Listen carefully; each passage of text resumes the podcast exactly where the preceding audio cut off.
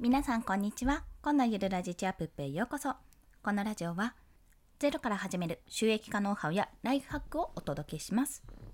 はい。本日のお話は、ピンタレストを運用していくなら作っておきたいコンテンツ3選についてお話をします。まあ、ピンタレスト自身はあのたびたびちょっと私も最近話題に上げているんですけども画像を保存するサービスですね。言ってしまえばすっごいさっくり言ってしまうと画像を保存するサービス。でその画像経由でリンクに飛べるとそのリンク元に飛ぶことができる。っていうようなサービスなんですけども、まあ、なんでこれが注目されているかというと、まあ、伸び率があの一時期のツイッターよりも伸び率がめちゃめちゃいいって半端ないっていうところが一つとまた通常の SNS ではあんまり外部リンクに飛ばす仕様にはなっていないんですよ。まあ、自分のプラットフォーム内で動いてほしいので、回遊してほしいので。でも、この Pinterest に限っては外部リンク推奨してるんですよね。なので、どんどん自分のコンテンツとブログとかいろんなところに飛ばすことができるという、まあ、画期的な SNS なので、今後伸びていくであろうと言われています。過去いう私も、やっぱこれめっちゃ便利だと思って使っているんですけども、まあ、使いたてですが、まあ、そんな Pinterest を運用するなら、これは自分のコンテンツとして作っておいた方が絶対いいって思ったので、まあ、ちょっと後悔しつつね あの作っておけばよかったっていう そう後悔しつつもちょっと皆さんにこのような後悔がないようシェアさせていただきます。まあ、こんな人におすすめということで、ピンタレストを運用したいという方ですね、まず。あと、ま、ピンタレストに限らずですけど、集客ツールのこのピンタレストを一つにしたいっていうところ。なので、まあ、そんな方におすすめです。その3つのポイントというか3つのコンテンツですね、お伝えを先にしちゃうと、1つ目は Instagram です。2つ目は YouTube。そして最後がブログです。3つ。Instagram、YouTube、ブログ。この3つについてではお話をします。まあ、これなんでなんですけども、もうすごい結論から言っちゃうと、この3つに共通していることは全てえー、インスタグラムも YouTube もブログはね、えっ、と、あれです。出てこない。ワードプレスで作った、まあ、自分のブログは確実に、えっと、ピンがさせるんですよ。ピンって。要は画像とした保存ができるんです。ピンタレストって、あの、要は、要はというかその画像に対して自分が保存ができるんですね。ピンを刺す。コルクボードに写真をピンってこう刺すようなイメージで、あ、この画像いいなって思ったものを保存できるんですよ。で、その保存先を自分でカテゴリーごとに分けて、まあ、その画像が一枚一枚が要はパーって一覧として、例えばイラストレーションの画像だと、可愛い女の子の画像とかね、可愛い女の子のイラストの画像っていうカテゴリーがあったら、それで自分で保存したものがパーって一覧で見られるのとそのリンク先に飛ぶことができるというような内容なんですよ。でインスタグラムを例えば開いててあこの画像良かったなって思うとそれをピンで止めることができるんですよ。要は外のリンク外部リンクインスタグラムと YouTube とブログに限って言うとその3つは、まあ、サムネイルだったりねあと YouTube の場合サムネイルかなあとは出てこないですよ。ブログ。ブログの場合はアイキャッチ画像。まあそういった画像ですね。画像関連がリンク、そのリンク元のリンク、移動先リンクがついた状態で保存することができるんですよ。これ何を示すかって、要は行ったり来たりできるわけですよね。ピンタレスト経由でインスタグラムも YouTube もブログも行ったり来たりできるんですよ。なんて便利っていうところなんです。で、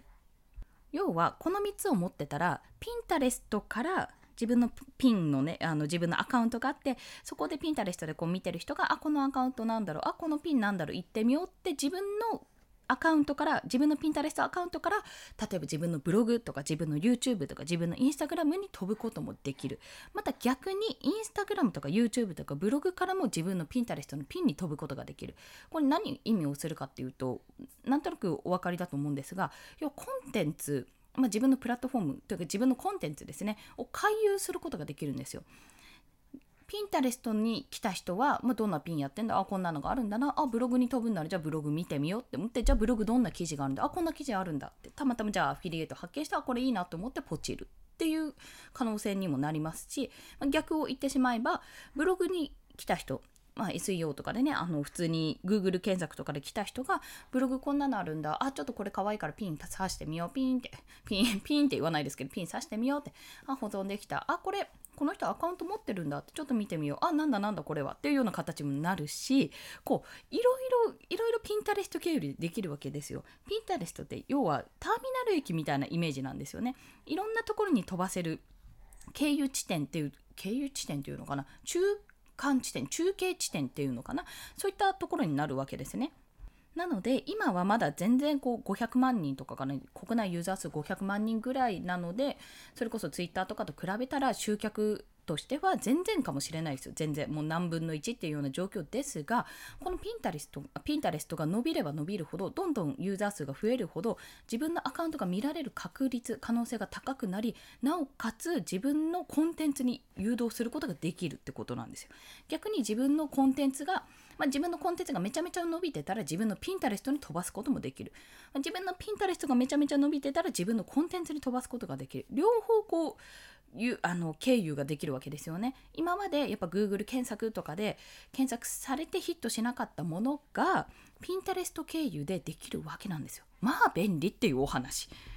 今後ももしかするとこのピンで刺せるところも増えていくかもしれないんですね。例えばサムネイルとか私音声配信もスタンド FM で音声配信もあこれねしてるんですけども、まあ、ここのピンを刺すこともできるかもしれないしできるのかな？まだできないと思うんですよね今のところ。とか、まあ、そういった形でねいろんなプラットフォームで使える可能性もどんどんどんどん出てくると思うんですがとりあえずこのインスタグラム YouTube ブログこの3つが今のところ刺せるので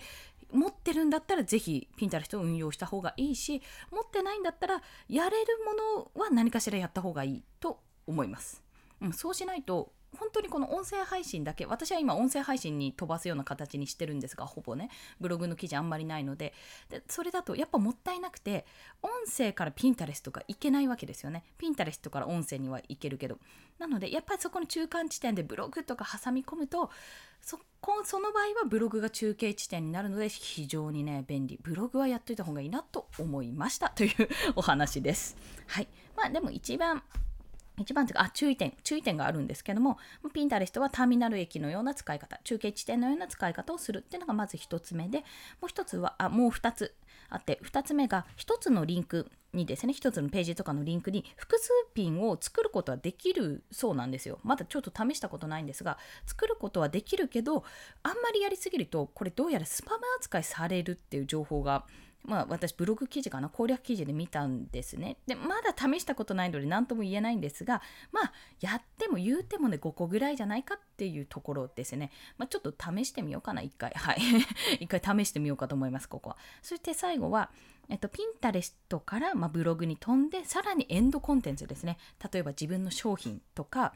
あの自分教材とか自分の有料ノートとか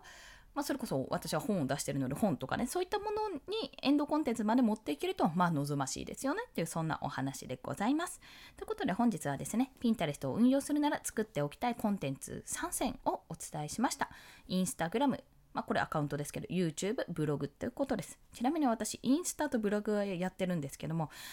なかなか難しいなと考えてるところ、もうちょっと強くしないとと思っております。そして最後、今日の合わせて聞きたいは、じゃあなぜこんな私ピンタレストが今熱い熱い言ってるんだっていうお話ですよね。まあ、デザイナーがピンタレスト発信に力を入れるべき3つの理由という過去の放送をしております。絶対やった方がいいよっていう、これデザインの勉強になるだけじゃなくて絶対やった方がいいよっていうところでね、お話ししてるので、もしよろしければこちらもお聴きください。